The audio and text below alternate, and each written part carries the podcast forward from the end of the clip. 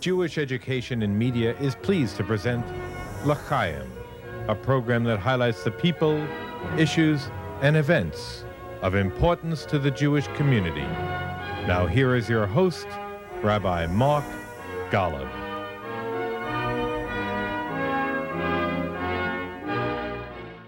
I'm Mark Golub.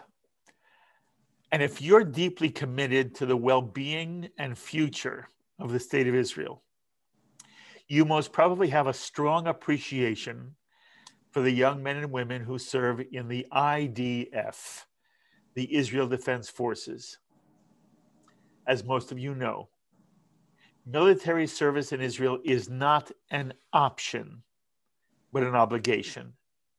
Virtually every high school student in Israel knows that upon graduation, they won't be going to college or taking a year off to travel abroad. They know they'll be entering some unit of the IDF. If they're male, it'll be for three years. If they're female, for two years. And while there are now options for public service, such as working in Israeli hospitals for two or three years, the vast majority of Israeli youth will be serving in some capacity in the Israeli army. They're asked to give themselves to protect and defend their families and the Jewish state. And they serve knowing they may be put in harm's way in defense of Israel. And parents spend sleepless nights worrying about the safety and well being of their children serving on the front lines, especially during conflicts. I'm always bemused by the ignorance of those who act as if Israelis don't want to make peace with the Palestinians or with any other part of the Arab world. Every Israeli generation of parents hopes and prays that their children or their grandchildren will be the last generation to have this obligation of military service thrust upon them. And while there are those who demonize the IDF and portray the IDF and the, so the kids, Jewish kids, as callous and cruel, brutalizing innocent Palestinians, I have only been overwhelmed by the loveliness and maturity of the Israeli soldiers I have met personally. And they all share an incredible ethic, a sense of morality that applies even in battle, even if it puts them at a military disadvantage. And they speak of the Palestinians without a trace of hatred or condescension. And I know I haven't spoken to every Israeli soldier, and nothing in life is all good, all white, all pure. There are bad apples in every group. But I tell you in all honesty, I have never experienced personally meeting a young Israeli in the IDF, or for that matter, a career officer in the IDF, who has not impressed me and for whom I have grown to have both affection and the highest regard. And because my experience is shared by the overwhelming number of American Jews who have the good fortune to meet and know these extraordinary young Israelis, it's not surprising that the American Jewish community is deeply committed to their personal welfare. And one of the most successful and well known organizations dedicated to the welfare of the men and women of the IDF is known by the name FIDF, the Friends of the IDF, a nonprofit organization which was started by a group of Holocaust survivors way back in 1981 when they had rather modest goals to raise some money to assist IDF soldiers with their expenses once their tour of service was over but which has grown to the point where an annual FIDF gala dinner in New York or Los Angeles or elsewhere in this country can raise as much as $30 million and more in a night to fund a host of efforts for IDF soldiers in the field, as well as educational and vocational programs for IDF veterans. And I'm very proud to say that on JBS, we had a trip to Israel. Members of my Chavurot also joined in. Some friends came with us. And we ended up donating a mobile gym for soldiers to use for recreation. And I'm sure you've seen over the years JBS's exclusive television coverage of FIDF galas, including a Zoom gala in 2020, hosted by FIDF's dedicated president, who also happens to be a longtime personal friend, Peter Weintraub. But like any successful organization, in addition to a dedicated lay leadership and constituency, there needs to be strong professional leadership at the top.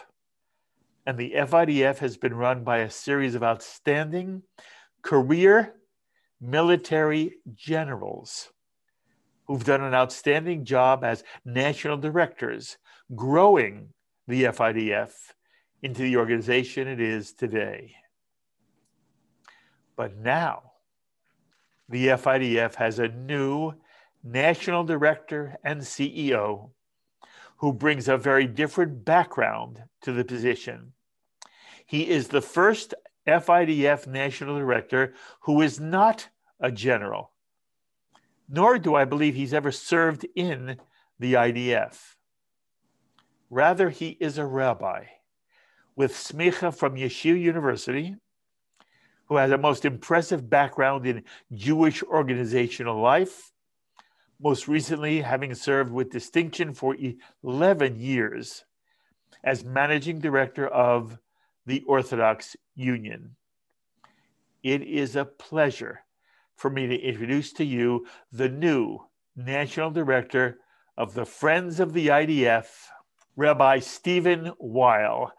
And Steve, thank you so much for joining us on L'chaim and JBS. And I want to begin by wishing you kol tuva hatzlacha, all good success in your new leadership role with the IDF, FIDF. Thank you. It's a real honor and a privilege to be with you, Mark, on JBS. And thank you for the opportunity.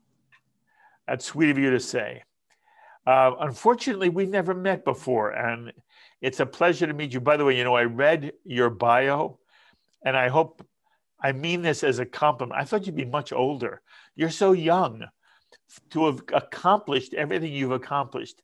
So mazal tov for you there. I want to talk first about about you, um, Steve. Where were you born, and who were your parents, and do you have any siblings? And what kind of Jewish home were you raised in?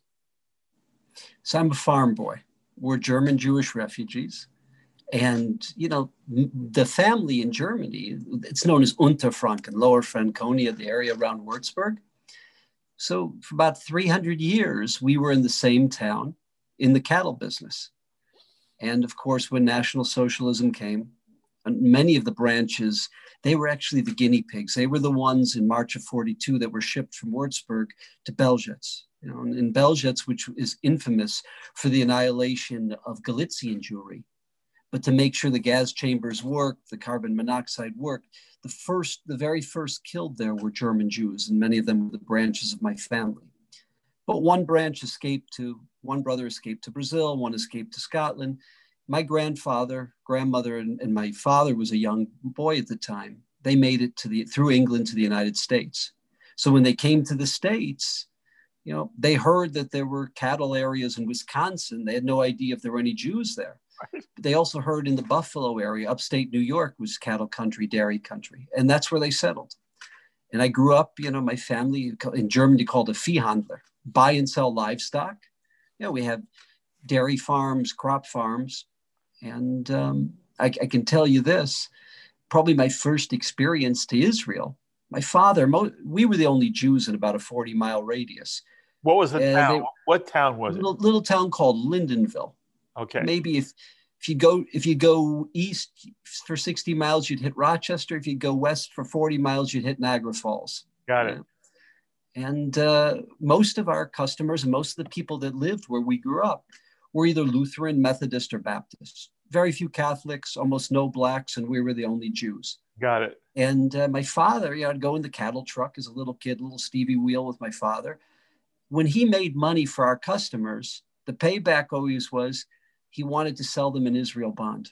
He said, Look, I'm going to guarantee you the principal, I'm going to guarantee you the interest, but you know Isaiah better than I do. It's something you study in your church every Sunday, it's something you read with your family.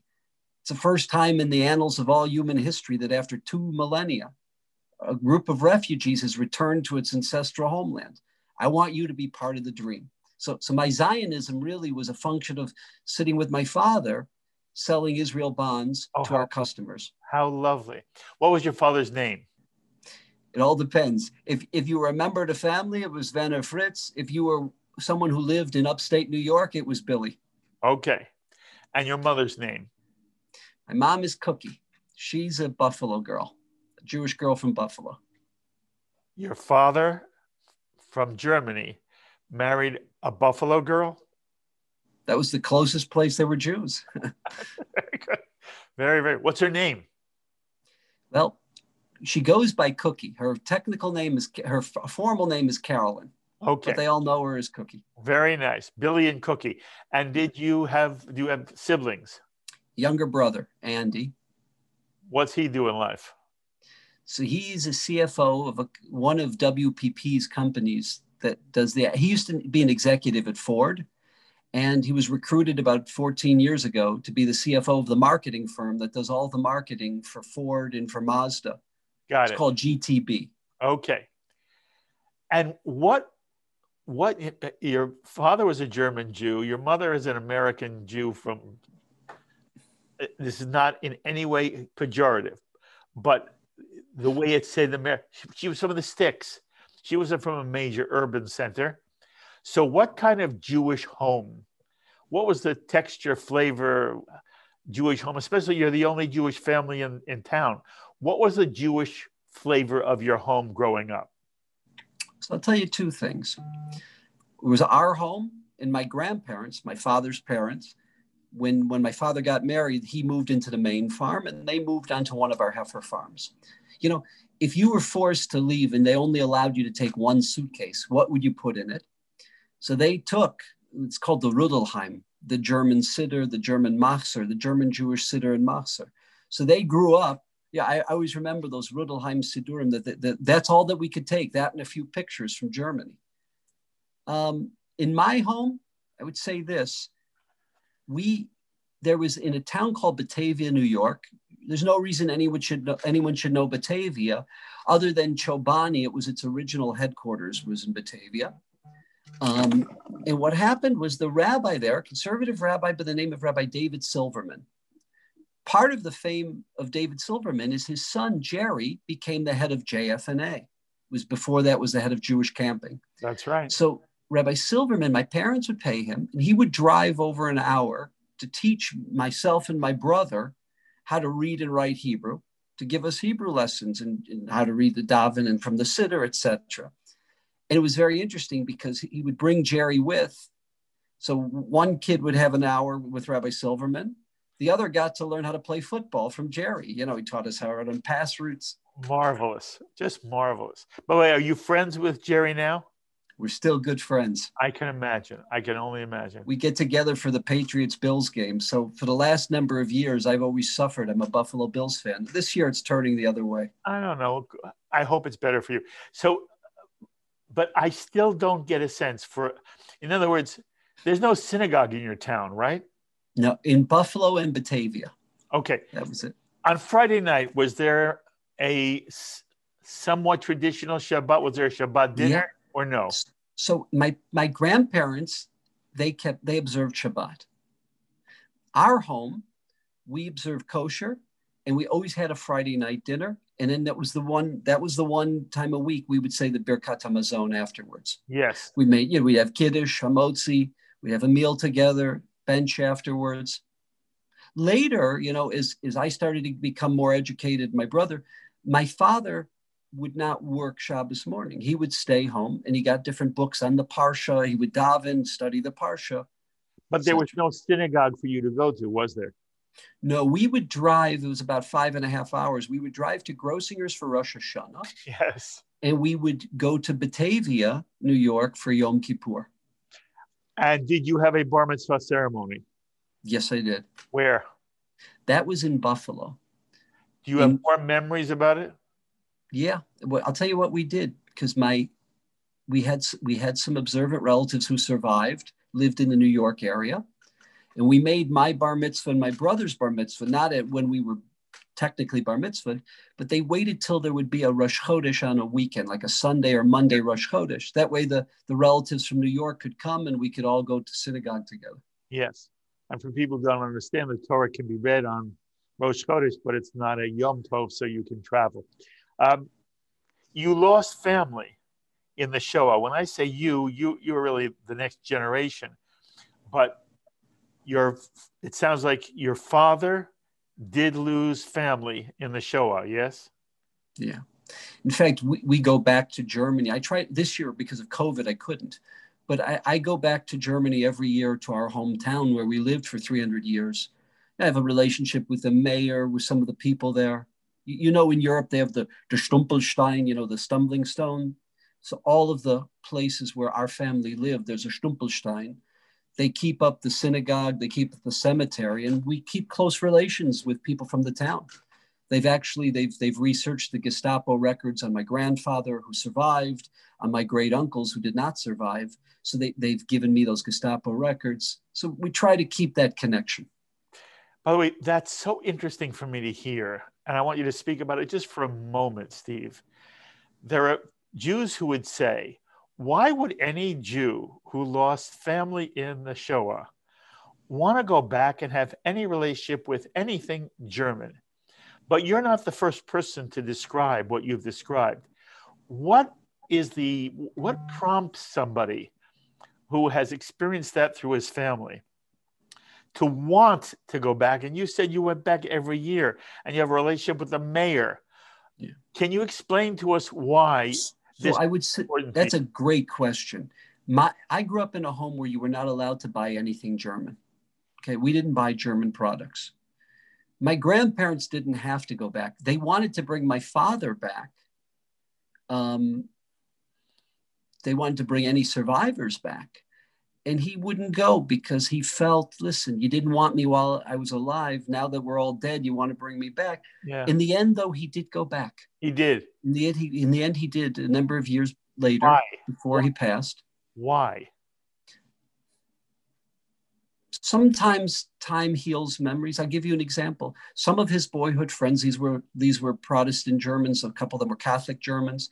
He always kept a relationship with them. They were not Nazis, you know, and he always had a relationship. These were the children of people who worked for our family business in Germany.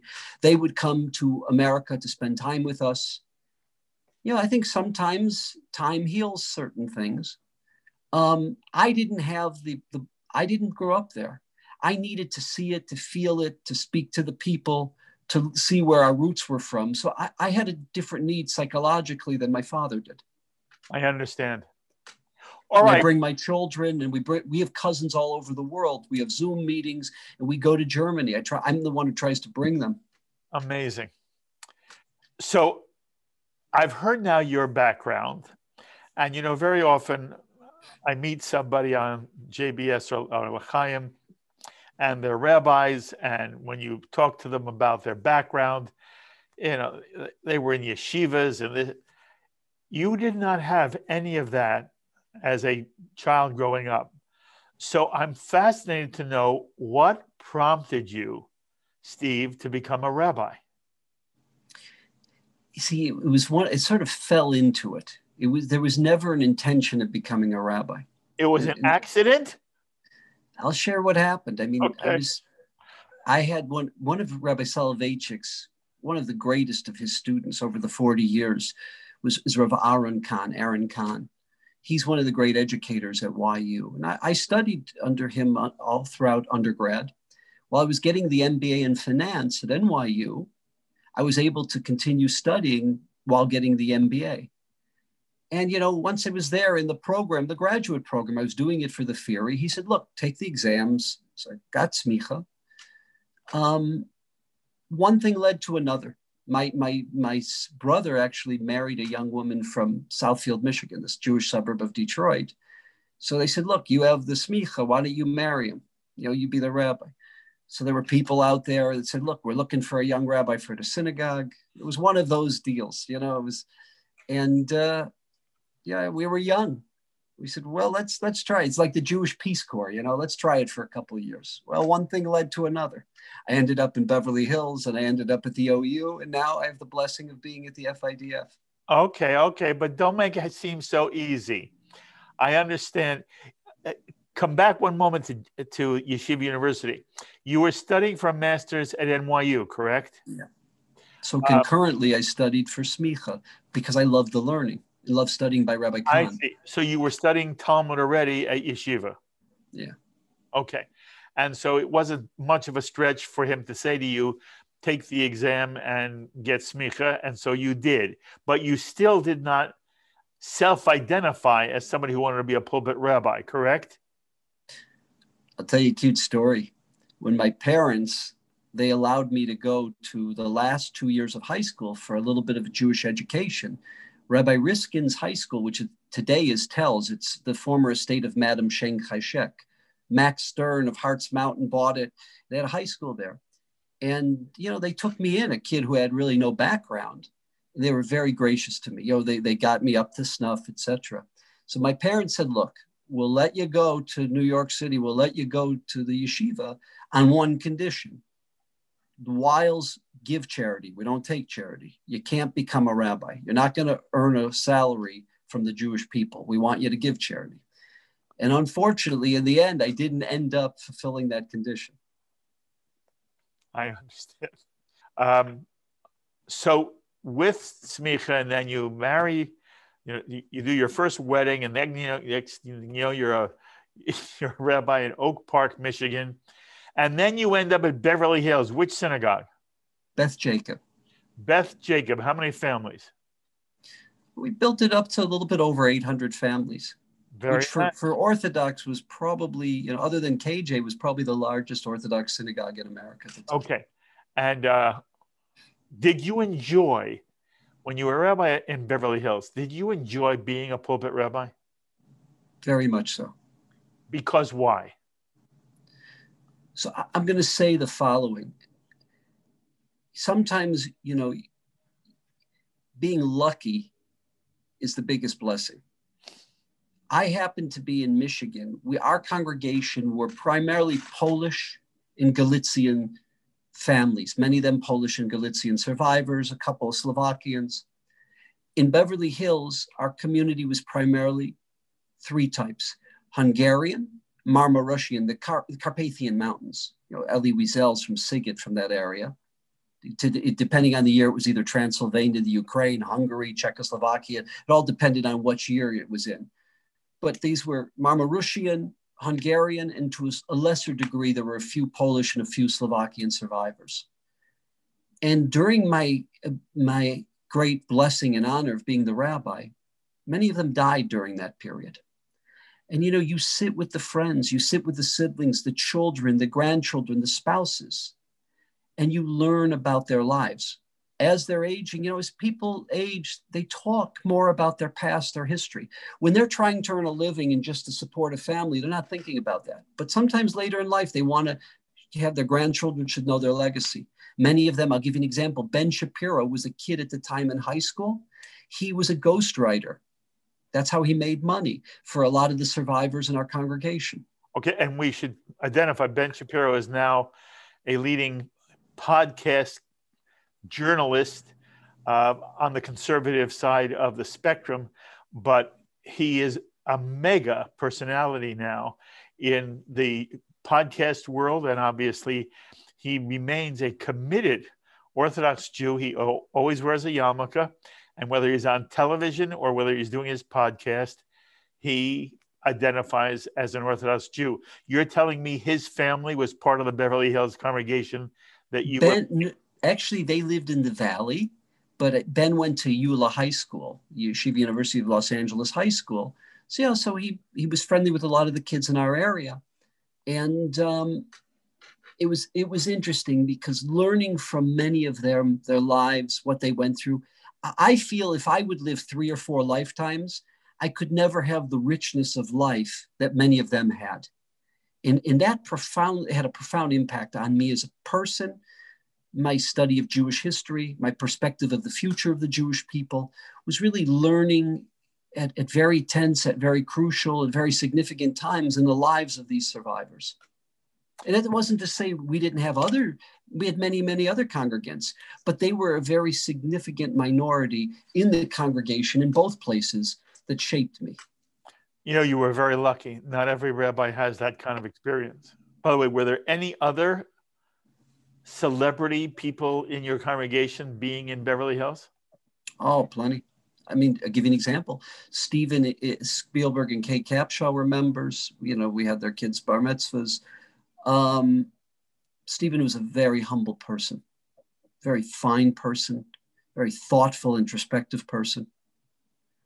We didn't have that many actors, but we had an incredible number of writers, producers, and agents in our in our community. And did you find that they had a commitment to Judaism, no less so or no more so, but certainly no less so than your average congregant? They were. I mean, I'll tell you, it was it was an incredibly eclectic, creative community. You had engineers and people that were heads of defense departments. I'll give you an example. One of our pillars of our community, he developed all of the electronics for the stealth bomber. A lot of the cutting edge stealth technology that's used in aircraft today came from his division. It was TRW Northrop Grumman. First, it was Grumman, then Northrop Grumman, and you know TRW Northrop Grumman. In fact, he actually testified uh, against the antitrust challenge in front of the Senate um, it was just a great. And you had real estate developers, you had professionals. It sounds like a lot of fun. You know.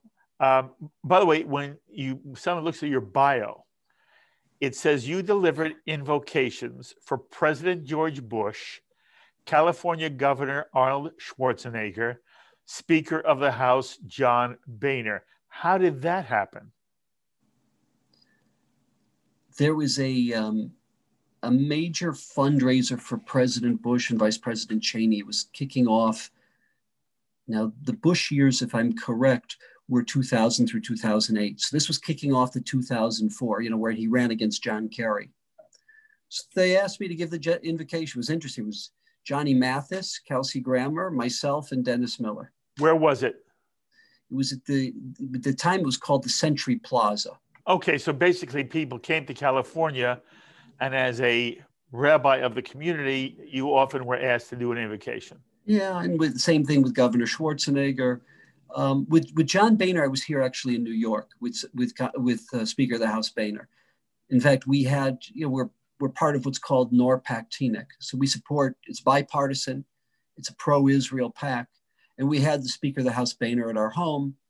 Um, he himself is a religious Catholic, and uh, you know he invited me to come and to give the invocation to the House of Representatives. Very, so it was a very nice.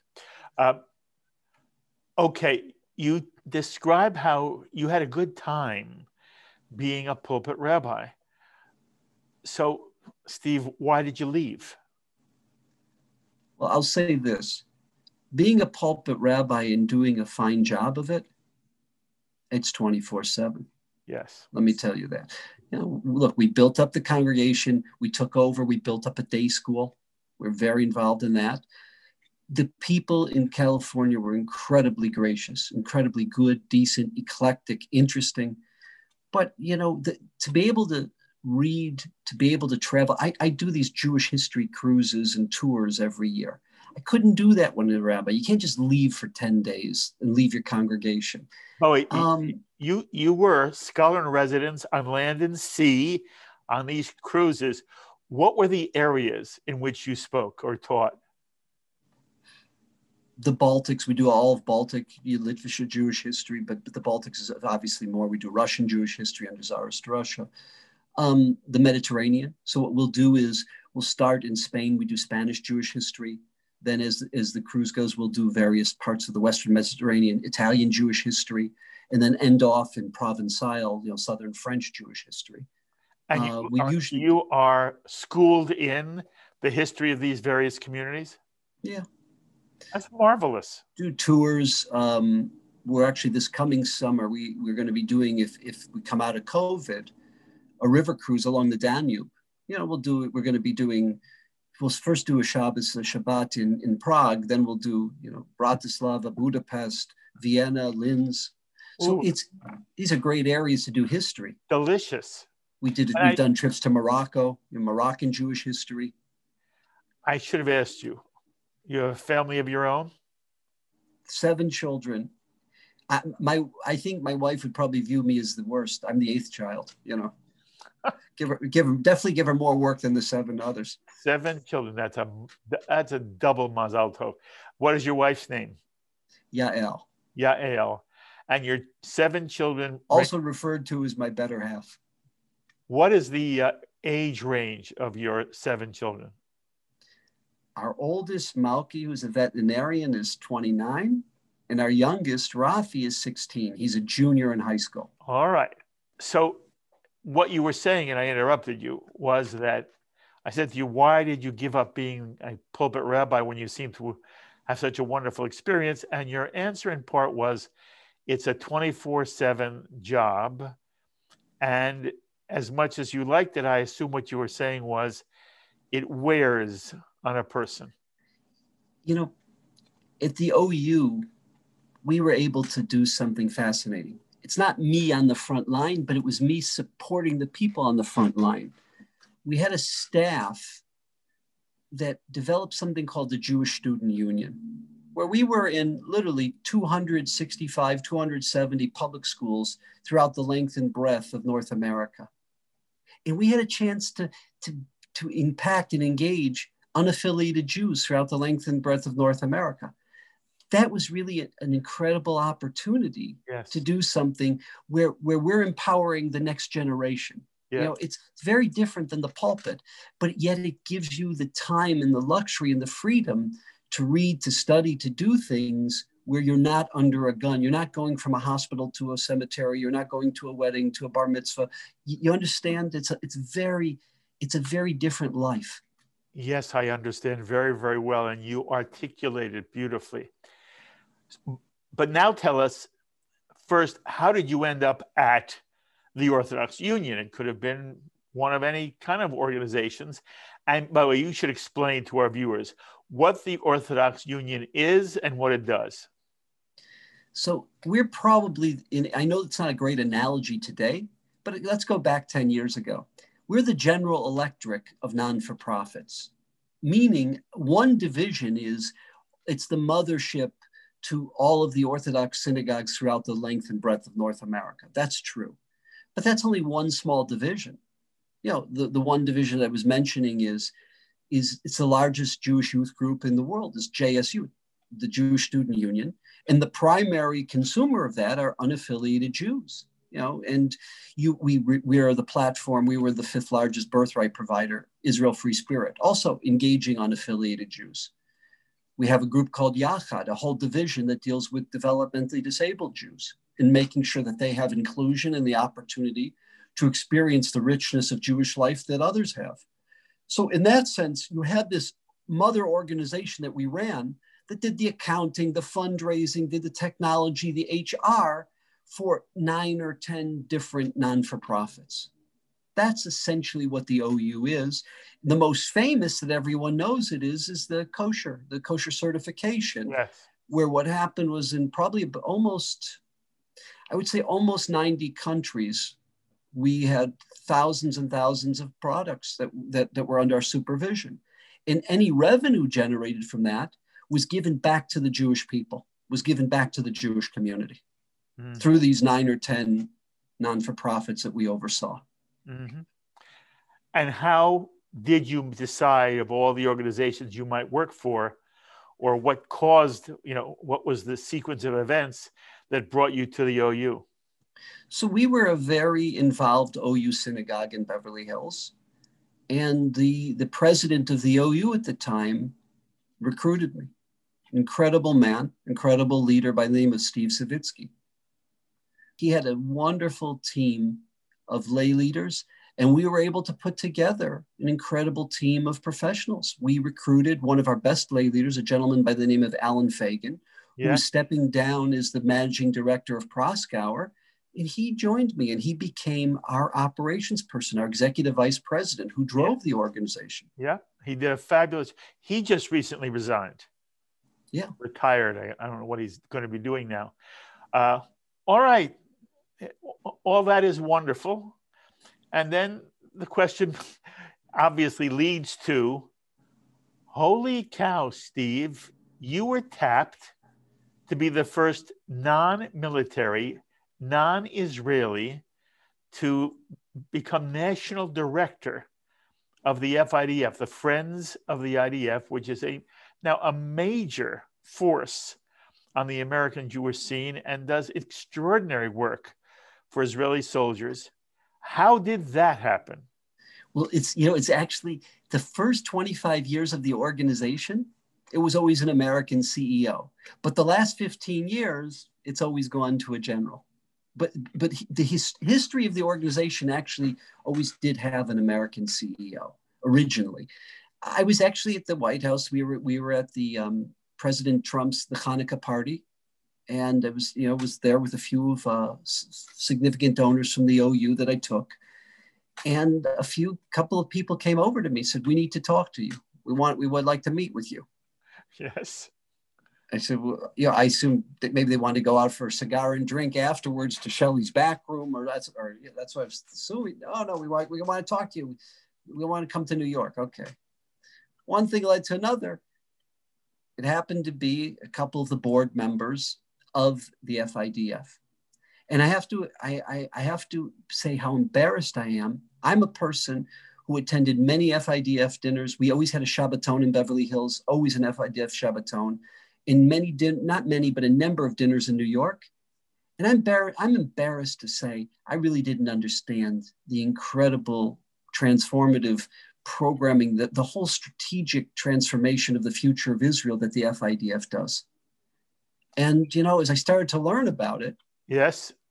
it became really interesting. It went from being a meeting with some interesting people to something that became fascinating and really interesting. Okay, this is slightly out of order, but I want you to develop that idea. In what way is the FIDF in some way transforming, helping to transform Israeli society? Well, the mistake that that people like myself made, not that we believed that the FIDF was funding machine guns, bullets, and, and combat boots. Th- that's not, not, true. right. Which it does not. As, but with the FIDF, like I'll give you an example. I've been sitting, whether it's the chief of staff, whether it's the the generals that oversee the manpower division of the army, whether it's a number of other generals from other divisions. We sit there, and the question is: these young men and these young women who are investing three or four or six years of their life for the Jewish people, how can we invest in them? How can we enable them to fly and, and to be able to give 60 or 70 years back to the Jewish people? It's all about whether it's educational, whether it's about unification, whether it's about transformative solutions.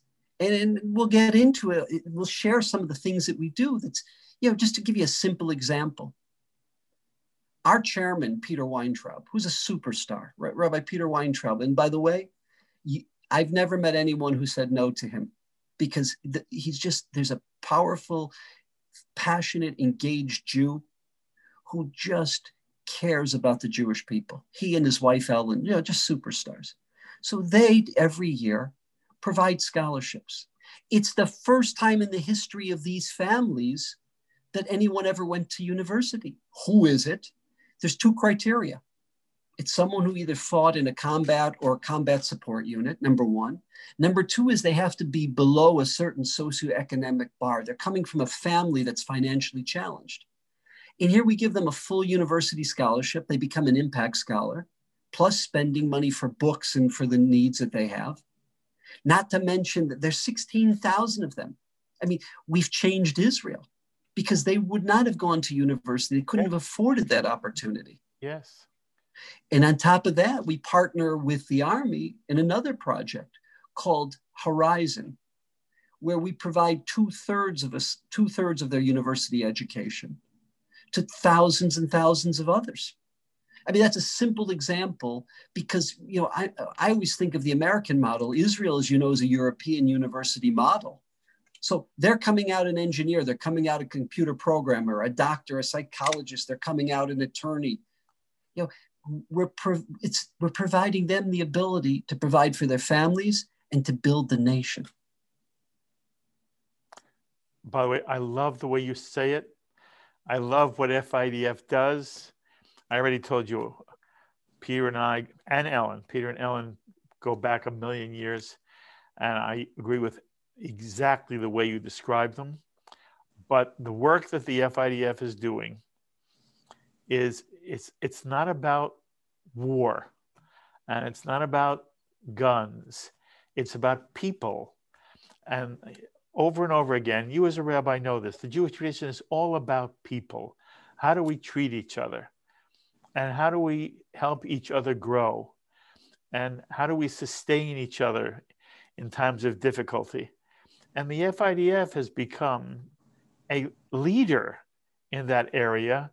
And it sounds to me like the perspective you're going to bring is only going to enhance what they do. So, kol hakavod to you, and I I can only imagine the good you're going to do. How lucky the FIDF is, and therefore, how lucky the Jewish community is that you've decided to spend now the next part of your life devoting yourself to enhancing Israel through the many, many things that FIDF does. So, as I said, kol hakavod to you. It's lovely. Thank you. You know, you know, there's a term that, that many Jews in America use social justice. No one does more social justice. And the point, Mark, that you made, you know, think about America today where members of their own family don't talk to each other. Yeah. You can't talk to someone from a different political party. Yes. They, in Israel, this one is, is Ethiopian. This one's a kid from North Africa. This one is a child of Mizrahi, of Iraqis. This one's from the Ukraine. This one, the family made Aliyah from South Africa. And this is a lone soldier from America. And they have to learn how to figure it out together. And we fund that, the ability of them to live together, to grow together. And that's why I'm so optimistic about the future of the Jewish people. Because here we are from five continents, 70 different countries, and we're all coming together. And, and you know what, what, what blew, blew me away? And this is as a volunteer before I started. During these quarantines, like the first quarantine, who's providing the pharmaceuticals, the food to Arab communities? It's the soldiers. And you see these pictures, they've all got their masks on, but the imams are embracing the commanders. B'nai Brak, an ultra Orthodox community, the most dense community population wise in all of Israel, the soldiers are knocking at the door. Can we have your chametz? We know you're in quarantine. We're going to burn the chametz before Pesach. They work with the soup kitchens to provide a Passover meal, the Seder meal. It's just, it, it brought the whole nation together. So, on the one hand, they're defending the northern border against the Shia, they're def- defending the southern border against the Sunni Hamas, and the home front, they're bringing people together. And that's, we, we were able to fund this just marvelous. By the way, you heard me in the open describe my own personal experience and how very impressed I am with the quality of character of the young people who I meet who are in the IDF. And by the way, uh, you know, I say to myself, the FIDF is bringing the most beautiful, the most articulate of all the soldiers they can find But even when I'm not doing it through FIDF and I meet Israeli soldiers and they come on L'chaim, or they're all they, uh, so impressive. And I was wondering if you've experienced anything similar to that.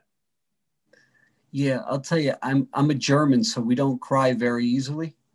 But sometimes, you know, you meet these soldiers, you just want to cry. Yeah. They're so beautiful. You know what I mean? You, you say to you, Mark, I say to myself, boy, do we have an incredible future with these young women and these young men. You know, it's the best stock on the market, is the future of the Jewish people. Look, they just broke 9.1 million at Rosh Hashanah. If the Jewish birth rate and the Arab birth rate stay the same, the demographers are saying we're going to break 12 million Israelis. Can you imagine that? The British said we, this whole land couldn't handle 600,000 at most. And here we've got 12 million Israelis. And, and with the water technology that comes out of these young men and young women, we've got enough water for everybody to drink. We've got enough land for everyone to live. It's so, it's just so exciting to work with them. Uh, another kind of question. Again, you heard me mention this, mm-hmm. reference it. I'd love to know what your experience is and what your thoughts are there are a lot of people who demonize the IDF. And, you know, I was watching an old television series called Quantico. It's about young recruits to the FBI, and one is a gay conservative Jew.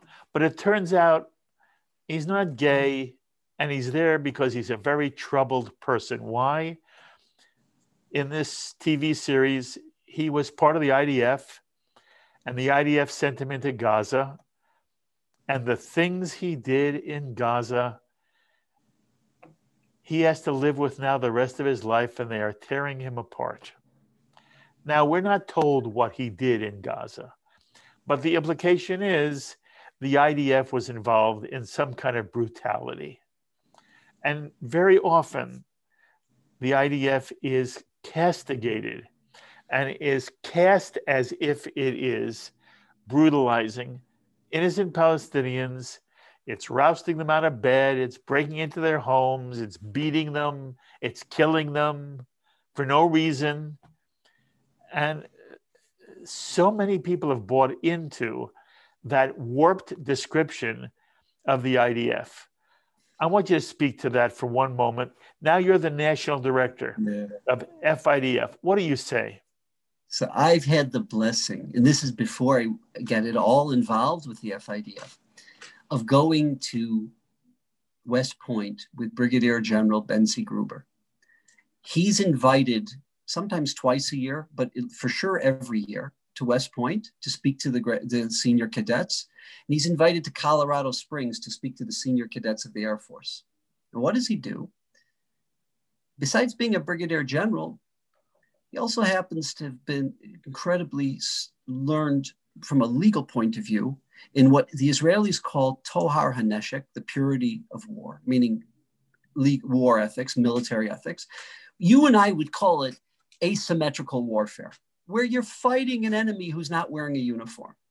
So, you know, in the history of war over the last 100 years, and they've studied, do you know what the fine outside of Israel, you know what the finest ratio was? of enemy combatants who are not wearing a military uniform to innocent civilians. It was the British conquest of Fallujah in Persian Gulf too. 23 to 1 was the ratio. We in America, our ratio of innocent civilians that killed to enemy combatants to terrorists, between Afghanistan and Iraq, our ratio was 30 to 1. The last two battles in Gaza, now these are not Israeli records, these are Hamas figures, okay? These are Hamas figures.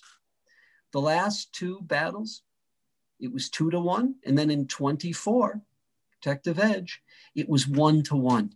In other words, Israel is so off the charts. I was there.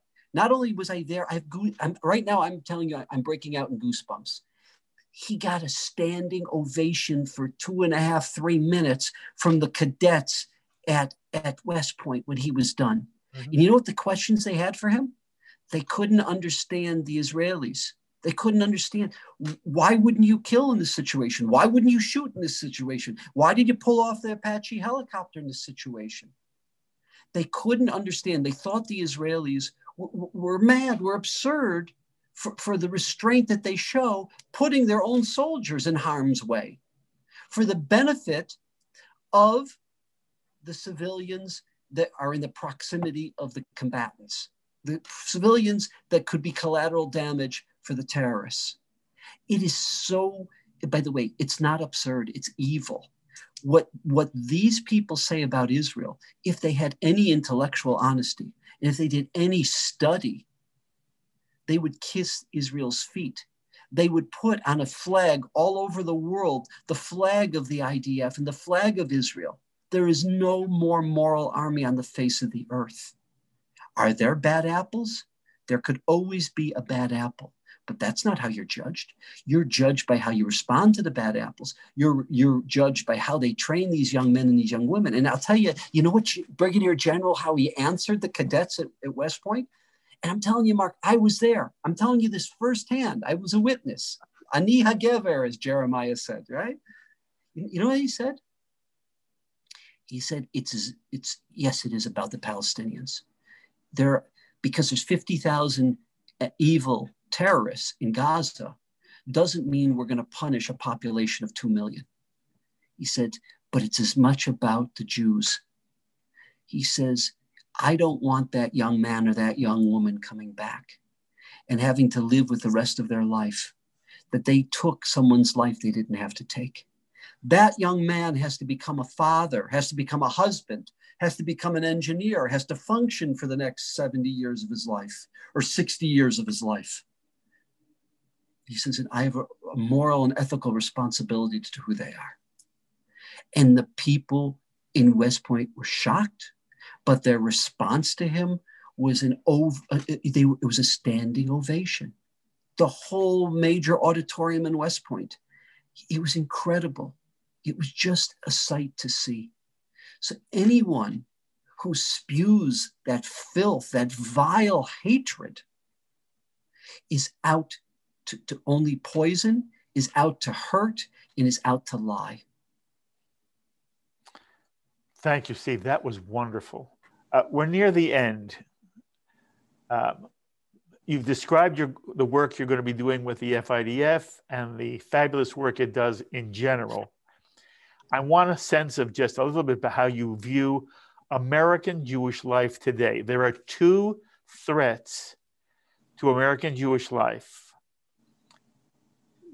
One is identified as anti Semitism, and the second is, is identified as assimilation. In your mind, Steve, between assimilation and anti Semitism, where's the greater threat? All assimilation all the way look you know look, look at their they're having 3.1 children per woman in israel you know in america pull out the orthodox for a second. The orthodox are having 4.45 but the mainstream community the majority of american jewry is having 1.3 children per woman. Just to just to reproduce ourselves we have to have 2.2 and then when we lose we lose our people you know we're losing our future.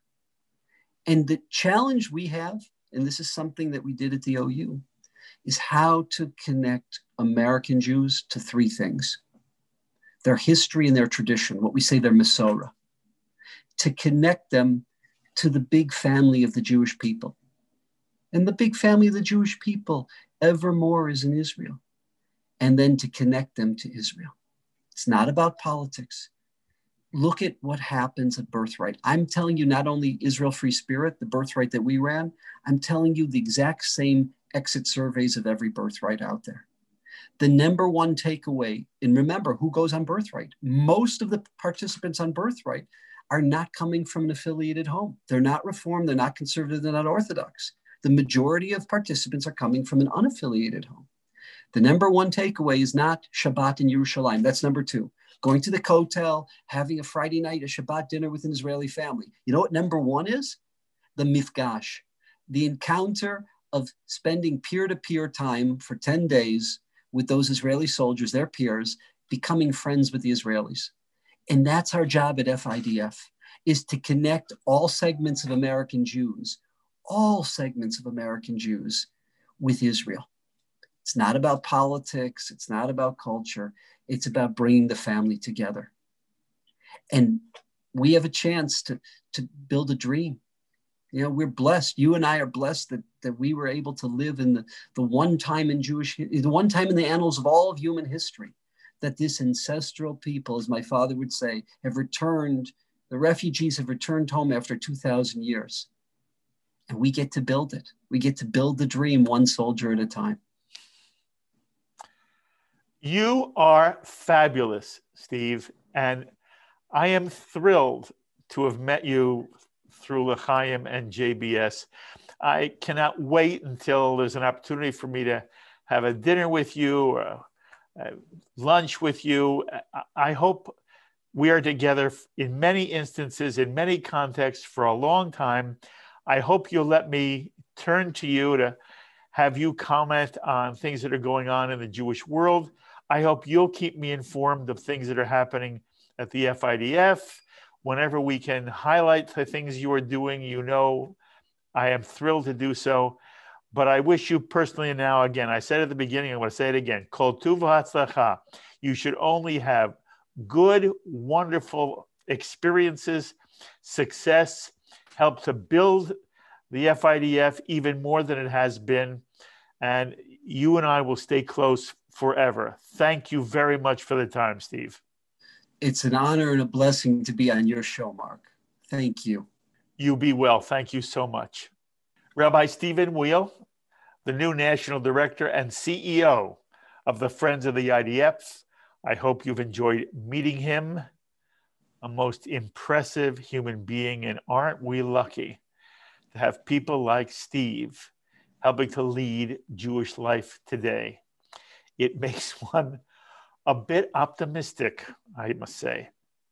As always, I invite you to be in touch with me with any thoughts or comments you may have to any of the ideas expressed on this edition of L'chaim. Please email me, or you can write me. And remember, you can take L'chaim with you now wherever you go. L'chaim is now a podcast. And so until the next time, I'm Mark Golub. L'chaim, my friends, to life. L'chaim is a presentation of Jewish education in media. We would be pleased to send a complimentary DVD of this program to anyone who wishes to support JBS with a tax deductible gift of $36, double chai, or more. Simply visit the JBS website at jbstv.org and click on the donate button to make a donation by PayPal or your credit card. And please indicate the program for which you would like a DVD. Or you can send your tax deductible check to JBS, Post Office Box 360, Stamford, Connecticut 06904. Or you can call the JBS Pledge Line at 833 MyJBSTV. That's 833 695 2788. And again, please remember to indicate which program you would like to receive with our compliments. We thank you for your kind support.